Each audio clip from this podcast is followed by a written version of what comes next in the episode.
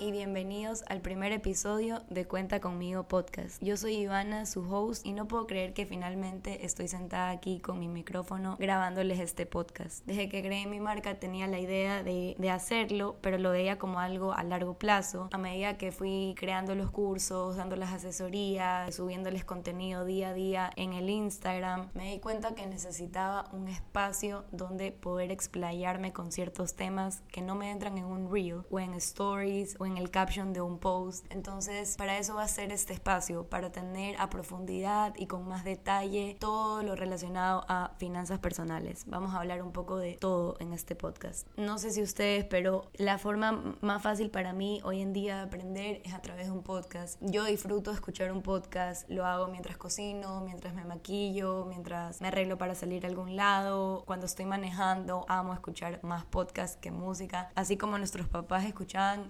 Nosotros escuchamos podcast. Sin más preámbulo, el tema que escogí para este primer podcast son los tres principios para tener tus finanzas sanas. Estos principios son muy fáciles de seguir, así que pueden ir tomando apuntes para ponerlos en práctica. Antes de empezar con los principios, quiero hablar un poco de qué nos hace tener unas malas finanzas. En primer lugar, que hay muy, muy poca, por no decir cero, educación financiera. Nadie nos enseña, nadie nos dice, inclusive si le preguntas al, al adulto de tu vida, no necesariamente por el hecho de ser adulto te tiene, te tiene que saber dar un buen consejo. Entonces puede llegar a ser muy complicado y justamente esta es la razón de ser de me di cuenta. Tener estas conversaciones que no las tienes con los adultos de tus vidas y tener estas clases que no, no te las dan en el colegio ni en la universidad eso como primer lugar, pero si estás aquí escuchando este podcast, si me sigues en mis redes, por lo menos sé que estoy contribuyendo una semillita a que aprendas algo nuevo sobre tus finanzas personales y ir bajando el porcentaje de personas que no tienen nada de educación financiera.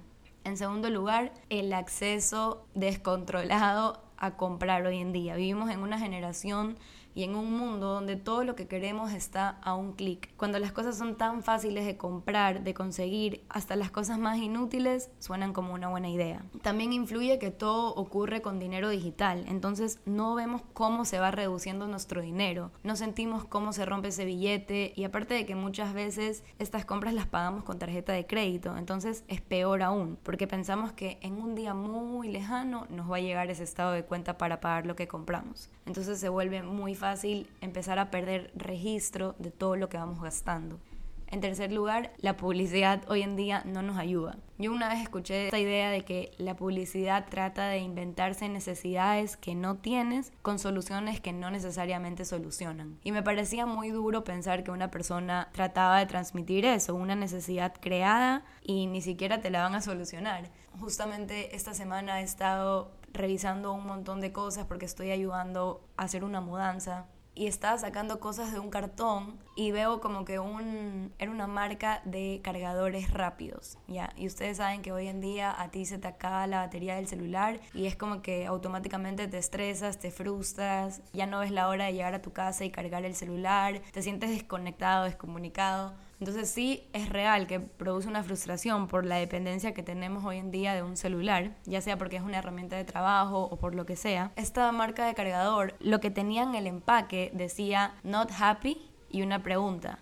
Era un cargador de carga rápida. Entonces esa era la forma de vender ese producto y fue como que, wow, o sea, me empieza a hacer sentido todo esto, porque a lo mejor no necesitas estar siempre con batería al cargada al 100%, pero es una necesidad que te la crearon porque te hiciste dependiente del celular y ahora necesitas este aparato que te ayuda a cargar más rápido para que estés más feliz. Entonces me quedé impactada.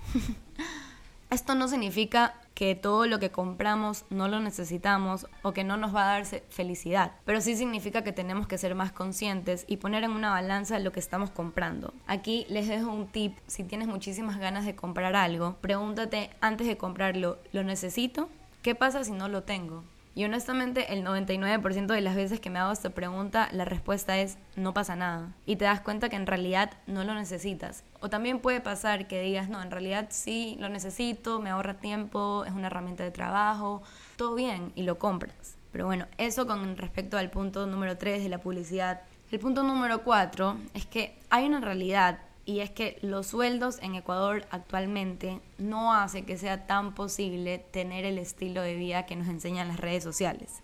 Pagar ese viaje a Tailandia mientras seguimos ahorrando el 30% de nuestros ingresos, se vuelve un, poco más complicado la idea de mantener unas finanzas organizadas, regirnos de acuerdo a un presupuesto, asignar un monto para todos estos lujos que nos queremos dar por el acceso que tenemos a las redes sociales y porque nos metemos en la cabeza que eso es lo que queremos. En resumen, podría simplificar que esos serían las cuatro cosas que nos hacen tener unas, entre comillas, malas finanzas. Y ahora sí, los tres consejos que les quiero compartir para poder combatir todos estos puntos anteriores y tener unas finanzas sanas. El primero y el básico es el core de las finanzas, el centro, tener un presupuesto. Es lo más importante para lograr tener unas finanzas sanas, porque lo que no se mide no se controla.